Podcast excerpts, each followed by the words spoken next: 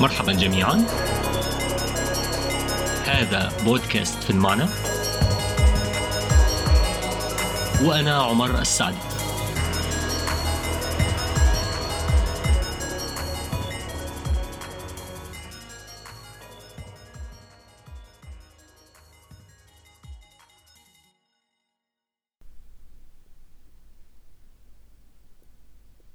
أناقش اليوم كتاب التفكير السريع والبطيء. Thinking Fast and Slow. لمؤلفه دانيال كانيمان. الحائز على جائزة نوبل في الاقتصاد على جهده في محاولة دمج العلوم الاقتصادية مع السلوك البشري وبحثه في كيفية الحكم واتخاذ القرار. ويلخص الكتاب عقودا من أبحاث كانيمان بالتعاون مع عالم النفس عاموس تفيرسكي. ولد كانمان في فلسطين عام 1934 وهاجر مع والديه إلى فرنسا. وخلال الحرب العالمية قبض النازيون على والده في باريس. وكان من القلائل المحظوظين الذين نجوا من المحرقة بفضل تدخل محاميه. وبعد انتهاء الحرب العالمية الثانية بدأ علماء النفس في البحث عن تفسير لكيفية تمتع البشر بالقدرة على ارتكاب كل هذا العنف المتوحش وكان كانمان نفسه. قد التقى بجندي نازي أوقفه وحمله وأطلعه على صورة ابنه الصغير وأعطاه نقودا. لكن بالطبع لم يكن الضابط يعلم أن ابن السبعة أعوام الذي يركض في الشارع كان يهوديا. وربما جعلت تلك المصادفة كانما أكثر فضولا لاختبار الادعاء بأننا وكلاء عقلانيون فيما يتعلق بالحكم واتخاذ القرار. أسلوب الكتاب يجعل القراء مشاركين نشيطين في التجارب ويرتكبون التحيزات والأخطاء نفسها. ويجلب الكتاب أعمال الباحثين والعلماء الآخرين ويجعلها مقبولة لغير المتخصصين ويتيح لهم التأمل في تفكيرهم ويوضح لهم كيف يؤثر التفكير غير العقلاني وغير الدقيق على جميع جوانب الحياة تقريبا. يأمل كانما في المقدمة أن يثري عمله مفردات الناس عند الحديث عن الأحكام والقرارات ويقدم صورة لكيفية عمل العقل تعتمد على التطورات الأخيرة في علم النفس المعرفي والاجتماعي. يدور الكثير من نقاش الكتاب حول تحيزات الحدس ويمثل فهما معاصرا لعظمة وعيوب التفكير البديهي. ويظهر أن ثقتنا بمعتقداتنا البديهية عادة ما تكون مبررة، ولكن ليس دائما. فغالبا ما نكون واثقين عندما نكون على خطأ، ومن المرجح أن يلاحظ الآخرون أخطاءنا أكثر منا. كان علماء النفس على مدى عقود مهتمين بنمطي التفكير اللذين يشير إليهما كانمان بالمنظومة الأولى System 1 والمنظومة الثانية System 2 تتمحور فكرة كانمان المركزية حول التفرع بين نمطين من التفكير المنظومة الأولى التي تعمل تلقائيا وبسرعة والمنظومة الثانية وهي أبطأ وأقل عاطفية وأكثر منطقية. لقد تطورنا لإدراك العالم والأشياء من حولنا وتوجيه الانتباه. والمنظومة الأولى هي المؤهلة لمثل هذه المهارات الفطرية التي نتشارك فيها مع العديد من الكائنات الأخرى. لكن من خلال التدريب والتعلم طويلي الأمد تصبح المهارات الأخرى سريعة وتلقائية مثل الكلام والقراءة وقيادة المركبة. تتعلم المنظومة الأولى أيضا الارتباطات بين الأفكار. على سبيل المثال، عندما نسمع عبارة عاصمة فرنسا، لا يمكننا منع أنفسنا من التفكير في باريس، فالفكرة المرتبطة تأتي تلقائيا. وبالمثل، إذا كنا أمام جملة بسيطة بلغتنا، فلا يمكننا الامتناع عن فهمها. حيث تخزن المعرفة في الذاكرة ويتم الوصول إليها من دون عناء ومن دون توجيه اختياري للانتباه.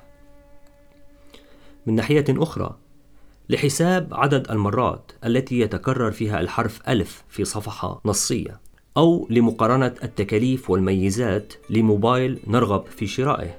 في مثل هذه الحالات ينبغي أن نركز انتباهنا حتى لا يكون أداؤنا سيئا. تعتمد السمة المشتركة للمنظومتين الأولى والثانية على ميزانيتنا المحدودة من موارد الانتباه. ونحن ندرك أحيانا هذه المحدودية ونعلم أننا قد نفشل إذا تخطينا الميزانية. على سبيل المثال عندما يتجاوز السائق سيارة أخرى على طريق ضيق نتوقف فجأة في مقعد الركاب عن الكلام. فأولا نحن نعلم أن تشتيت انتباه السائق ليس فكرة جيدة. وثانيا ثمة شك في أنه سيسمع ما سنقوله. حيث يمكن للتركيز الشديد أن يجعل الناس عميانا حتى عن تلك المحفزات التي تجذبهم عادة. في دراسة الغوريلا قام الباحثون بتسجيل فيلم قصير لفريقين يمرران كرات السلة. أحدهما يرتدي الأبيض في حين يرتدي الآخر الأسود. كانت مهمة المشاهدين هي حساب عدد التمريرات التي يقوم بها الفريق الأبيض وتجاهل تمريرات الأسود. تظهر امرأة ترتدي بدلة غوريلا لمدة تسع ثوان في منتصف الفيديو. شاهد الآلاف الفيلم وكانت النتيجة أن نحو 50% لم ينتبهوا إلى ظهور المرأة التي ترتدي بدلة الغوريلا. لا يمكن لأحد يشاهد الفيديو من دون مهمة أن يفوته ظهور الغوريلا في المشهد. يقول كانمان دراسة الغوريلا توضح حقيقتين مهمتين عن عقولنا. الأولى هي أننا يمكن أن نكون عميانا عما هو واضح والثانية هي أننا عميان عن عمانة المنظومة الأولى هي أساس الحكم البديهي وغالبا ما تكون مصدر اختياراتنا وأفعالنا وتربط الحاضر بالماضي القريب والتوقعات حول المستقبل القريب وهي أيضا أصل المغالطات والأوهام والاسترشادات. الاسترشاد هيورستيك هو اختصار ذهني يساعد على حل مشكلة والإجابة عن سؤال واتخاذ القرارات في أسرع وقت ممكن. وهذا مفيد في حياتنا اليومية لكنه يؤدي أيضا إلى أخطاء ومغالطات.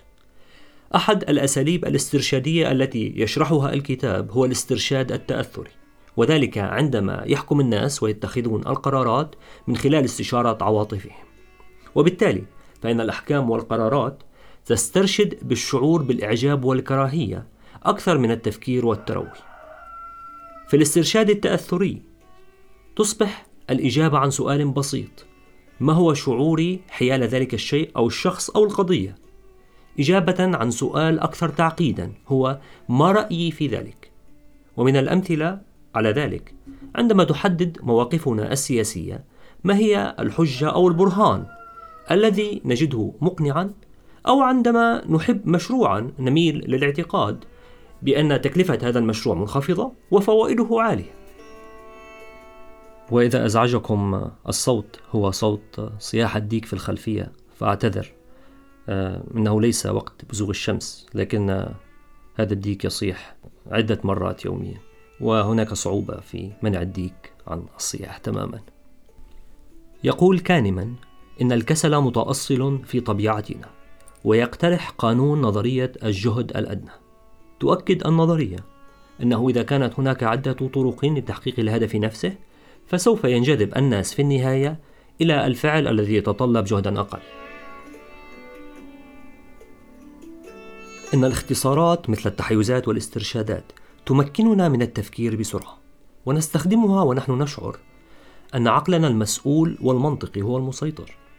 إن تفسير سبب اعتمادنا على الاختصارات هو ترتيبات السلاسة الإدراكية، ويتراوح مداها بين الراحة والشد، الراحة هي علامة على أن كل شيء يسير على ما يرام لا يوجد تهديد في البيئة المحيطة ولا حاجة لإعادة توجيه الانتباه أو استجماع الجهود. يشير الشد إلى وجود مشكلة الأمر الذي يتطلب وساطة المنظومة الثانية وحينها نختبر الشد الإدراكي. مثلا عند القيادة على طريق سريع فارغ مألوف فإننا نختبر الراحة الإدراكية. ولكن عند محاولة تجاوز شاحنة كبيرة على طريق ضيق فنحن على الأرجح نختبر شدا إدراكيا. عندما نكون في حالة من الراحة الإدراكية فإننا عادة في حالة مزاجية جيدة. نشعر بالألفة ونثق في حدسنا ونصدق ونعجب بما نراه. من ناحية أخرى عندما نختبر الشد فمن المرجح أن نكون منتبهين ومرتابين ونرتكب أخطاء أقل ومع ذلك فإن تكلفة الشد الإدراكي هي أننا أقل بديهية وأقل إبداعا من المعتاد تعتمد ثقتنا في معتقداتنا إلى حد كبير على تماسك القصة. إن مقياس نجاح المنظومة الأولى هو تماسك السرد الذي تنسجه، في حين أن كمية البيانات وجودتها في القصة التي تم نسجها لا يكاد يكون لها دور يذكر. عندما تكون المعلومات غير كافية، تقفز المنظومة الأولى إلى الاستنتاجات بناء على أدلة محدودة، ويستخدم كانمان النموذج المختصر لها ويسيات، والتي تعني ما تراه هو كل ما هو موجود. مثلا الاكتفاء بالانطباع الأول لنشعر بالثقة لكي نقفز إلى الحكم على الفور على الشخص الذي أمامنا بمعلومات قليلة جدا. يوضح كانما محدودية أذهاننا والثقة الزائدة فيما نعتقد أننا نعرفه وإلى أي مدى نقلل من دور المصادفة في الأحداث. يعتمد في هذا الموضوع على أعمال نسيم طالب مؤلف كتاب البجعة السوداء الذي كان موضوع الحلقة السابقة. حيث يصف طالب كيف تشكل القصص المعيبة عن الماضي رؤيتنا للعالم وتوقعاتنا بشأنه. واعتبار القصة الجيدة هي تلك التي تقدم تفسيرات بسيطة لأفعال الناس وخياراتهم على أنها مظهر من مظاهر ميولهم وسماتهم الشخصية. تأثير الهالة هو التحيز المألوف الذي يؤدي دورا كبيرا في تشكيل نظرتنا إلى الأشخاص والأحداث. إنه الميل إلى موائمة فكرتنا عن كامل خصال الشخص من خلال النظر إلى خصلة واحدة ذات أهمية خاصة. تأثير الهالة هو الميل إلى الإعجاب أو عدم الإعجاب بكل شيء يتعلق بشخص ما، بما في ذلك الأشياء التي لا نعرفها. لنفترض أنك التقيت شخصا في حفلة أو في مناسبة ما، ووجدته ذكيا ومريحا للتحدث معه. وحدث أن ذكر اسم ذلك الشخص في الأسابيع أو الأشهر التالية كشخص يمكن أن يطلب منه التبرع لجمعية خيرية. أنت معجب بالشخص، وعندما تفكر فيه تجمع الشعور بالإعجاب به مع إعجابك بالكرم والناس المعطائين. والآن أنت مستعد للاعتقاد بأن الشخص كريم. الإجابة الصحيحة هي أنك لا تعرف شيئا وليس لديك دليل موضوعي للاعتقاد بأن الشخص الذكي الذي يسهل التحدث إليه هو أيضا مساهم كبير في الأعمال الخيرية. القصص التوضيحية التي يجدها الناس مقنعة هي قصص بسيطة وملموسة وتعطي للمواهب والنوايا دورا مهما بدلا من الحظ. لنأخذ قصة تحول جوجل إلى خبير تقني. تقول القصة: توصل اثنان من طلاب الدراسات العليا المبدعين في علوم الكمبيوتر من جامعة ستانفورد إلى فكرة مذهلة عن طريقة جديدة للبحث عبر الإنترنت. بدأوا شركة واتخذوا سلسلة من القرارات المناسبة ونتيجة لذلك أصبح الطالبان الخريجان من بين أغنى الطلاب على مستوى العالم في غضون بضع سنوات. بالطبع لا يمكن لأحد أن يتجاهل الجزء الكبير من المهارة في قصة جوجل، لكن الحظ أدى دورا أكثر أهمية في نجاح جوجل مما تروي القصة. إن إحدى المرات التي كان فيها مؤسسا جوجل محظوظين كانت بعد عام من تأسيس الشركة عندما أرادا بيعها بأقل من مليون دولار. لكن السعر كان مرتفعا للغاية بالنسبة إلى المشتري في ذلك الوقت. يظهر هذا الحدث المنفرد العديد من الطرق التي يمكن أن يقلب بها الحظ الأمور رأسا على عقب. نحن نبني أفضل قصة ممكنة من المعلومات المتاحة. وإذا كانت القصة جيدة نؤمن بها. والمفارقة هي أنه من الأسهل بناء سرد متماسك عندما يكون لدينا عدد أقل من القطع التي تلائم البازل أو الأحجية تتحدى الحجة الرئيسية للكتاب نظرية الفاعلية العقلانية والتي تشير إلى المناهج التي تساعد في فهم السلوك الاقتصادي والاجتماعي وتفترض أن الفرد سيؤدي بشكل عقلاني لتحديد ما إذا كان الاختيار مناسبا له. في أواخر الأربعينيات من القرن الماضي وبعد حصوله على درجة البكالوريوس في علم النفس وخدمته في الجيش تم تعيين كانيمان في فرع علم النفس العسكري. كانت إحدى واجباته المساعدة في تقييم المرشحين لتدريب الضباط. كان فريق كانيمان واثقا تماما من التقييمات. وبدأ أن أي تنبؤ آخر يتعارض مع الأدلة المعروضة أمام أعينهم. لقد بدت المهمة سهلة من خلال ملاحظة مهارات القيادة لدى كل جندي بدأ بعض الرجال وكأنهم قادة أقوياء في حين بدأ بعضهم الآخر جبانا وكان فريق كانيمان لديه ملاحظات كل بضعة أشهر حول أداء المرشحين في مدرسة تدريب الضباط ويمكنهم مقارنة تقييماتهم بآراء القادة الذين كانوا يراقبونهم لفترة من الوقت. في الحقيقة لم تكن قدرة الفريق على توقع الأداء المستقبلي للمرشح أفضل بكثير من التخمينات العمياء. من المفترض أن الأدلة الواردة في التقارير من مدرسة التدريب والتي تظهر مغالطة تنبؤات كانمان السابقة يجب أن تهز ثقته في الحكم على المرشحين ولكنها لم تفعل استمر في الشعور والتصرف كما لو كانت تنبؤاته صحيحة مما دفع كانمان لاكتشاف أول وهم معرفي له. The Illusion of Validity وهم الصلاحية أو النفاذ. إن الثقة في الحكم ليست كافية لتقييم ما إذا كان الحكم صحيحا. فالثقة العالية تخبرنا أن الشخص قد بنى قصة متماسكة لكن هذا لا يعني أن القصة صحيحة بالضرورة. وهم الصلاحية واسع الانتشار حتى في المؤسسات المالية العملاقة. في عام 1984 زار كانمان مؤسسة مالية مرموقة في وول ستريت لمناقشة دور تحيزات الحكم في الاستثمار. لم يكن يعرف الكثير عن المال واكتفى في البداية بسؤال بسيط وجهه إلى مدير الاستثمار. السؤال هو عندما تبيع سهما من يشتريه. منذ ذلك الحين أسس السؤال للغز ضخم.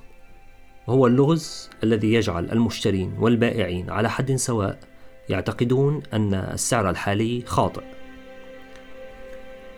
لقد بدت الشركات الكبرى وكأنها مبنية أساسا على وهم الصلاحية فمليارات الأسهم يتم تداولها يوميا ويعرف معظم المشترين والبائعين أن لديهم المعلومات نفسها إنهم يتبادلون الأسهم في المقام الأول لأنهم يعتقدون أنهم يعرفون المزيد عما يجب أن يكون عليه السعر أكثر مما يعرفه السوق. بعد عقود من البحث يقول كانيمان إن الاعتقاد هو وهم بالنسبة إلى معظم الناس، وبالنسبة إلى غالبية كبيرة من مديري الاستثمار، فإن اختيار الأسهم يشبه رمي النرد أكثر من لعب البوكر. هناك نوعان من الذات الذات المختبرة والذات المتذكرة. تجيب الذات المختبرة عن السؤال: هل تتألم الآن؟ في حين تجيب الذات المتذكرة عن السؤال: كيف كان الألم عموما؟ إن ميدان عمل الذات المختبرة هو اللحظة الراهنة. إنها طريقة تفكير غير واعية، في حين أن الذات المتذكرة بطيئة وأكثر تعمدا، وهي راوية قصص تجربتنا. إن كل ما علينا الاحتفاظ به من خبرتنا الحية هو الذكريات التي هي الحيثية الوحيدة للتفكير في حياتنا. على سبيل المثال، تصور أنك تستمع إلى سيمفونية مدتها 30 دقيقة على قرص تم خدشه بالقرب من النهاية مما يتسبب في حدوث صوت مزعج. قد يبدو أن النشاز في نهاية المقطوعة دمر الخبرة برمتها. لكن الحقيقة هي أن الخبرة لم تدمر، ما دمر هو ذكراها فحسب كانت الخبرة جيدة تماما والثواني القليلة السيئة في النهاية لن تستطيع تغييرها لأنها ببساطة حدثت بالفعل. نحن عادة ما نخلط بين الخبرة والذاكرة. إن الذات المختبرة ليس لها صوت والذات المتذكرة ليست دائما على صواب. صمم كانمان وزملاؤه تجربة حيث غمر المشاركون أيديهم في ماء بارد مرتين. مرة لمدة 60 ثانية ثم مرة أخرى لمدة 90 ثانية. في تجربة التسعين ثانية تم تسخين الماء من 14 إلى 15 درجة مئوية في آخر 30 ثانية. كان المشاركون على دراية أن عليهم تكرار واحدة من التجربتين في النهاية وكان لهم الحرية في اختيار التجربة التي يفضلون تكرارها. في المحصلة قررت الأغلبية تكرار التجربة الأطول. لم يكن الأشخاص الذين اختاروا التجربة الطويلة ماسوشيون ولم يختاروا عمدا التجربة الأكثر إيلاما. إلا أنهم كانوا على خطأ. صممت التجربة لخلق تضارب بين كل من الذات المختبرة والذات المتذكرة. من منظور الذات المختبرة فإن المسار الطويل أسوأ من المسار القصير لكن الذات المتذكرة لها رأي آخر. المشاركون الذين فضلوا التجربة الطويلة لم يختاروا عمدا تعريض أنفسهم لخبرة أكثر إيلاما. كانوا يعرفون أيهما أطول لكن قاعدة الاختيار الحدسي كانت تحكم قرارهم وهي أن تختار الخيار الذي أعجبك أكثر أو أزعجك أقل. ونظرا لأن الماء البارد أصبح أكثر دفئا بالتدريج خلال آخر 30 ثانية كانت تجربة الذروة أقل حدة وكانت اليدان أكثر دفئا في آخر 30 ثانية. يمكن اعتبارها نهاية مفضلة. اعتبر المشاركون متوسط الذروة ونهاية تلك الخبرة أقل شدة. ثم استخدموا هذا العرض بأثر رجعي لتوجيه خياراتهم المستقبلية واختاروا تكرار المسار الأطول ولكن الأقل قسوة. أظهرت دراسة اليد الباردة أننا لا نستطيع أن نثق تماما في أن تفضيلاتنا تعكس منافعنا. فالذكريات التي تشكل الأذواق والقرارات قد تكون خاطئة. يمثل ذلك تحديا عميقا لحجر الزاوية في نموذج الفاعلية العقلانية، والذي يقوم على افتراض أن لدى البشر تفضيلات متسقة ويعرفون كيفية مضاعفتها. في الختام يتميز الكتاب بجمال الأسلوب والوضوح والتفصيل الدقيق وربما تكون قراءة بعض الفصول مجهدة لكن الكتاب بشكل عام سلس ويكشف حقائقه لأي شخص لم تتوقف منظومته الثانية عن العمل بشكل كامل للأسف أن وقت الحلقة لا يساعد على استيعاب كل ما يشتمله الكتاب ولكنني أفعل ما في وسعي ليقدم إحاطة بأهم الأفكار التي توضح موضوعه وفرضيته الرئيسية. وإذا كان لديكم سؤال أو استفسار يغني نقاش كتاب من الكتب التي أختارها في هذا البودكاست بإمكانكم كتابته على شكل تعليق على الحلقة أو عن طريق إرسال إيميل عبر العنوان في صندوق الوصف ويسرني تخصيص حلقة خاصة بالأسئلة في المستقبل. شكرا لإصغائكم وإلى لقاء جديد فيه الفائدة والمتعة.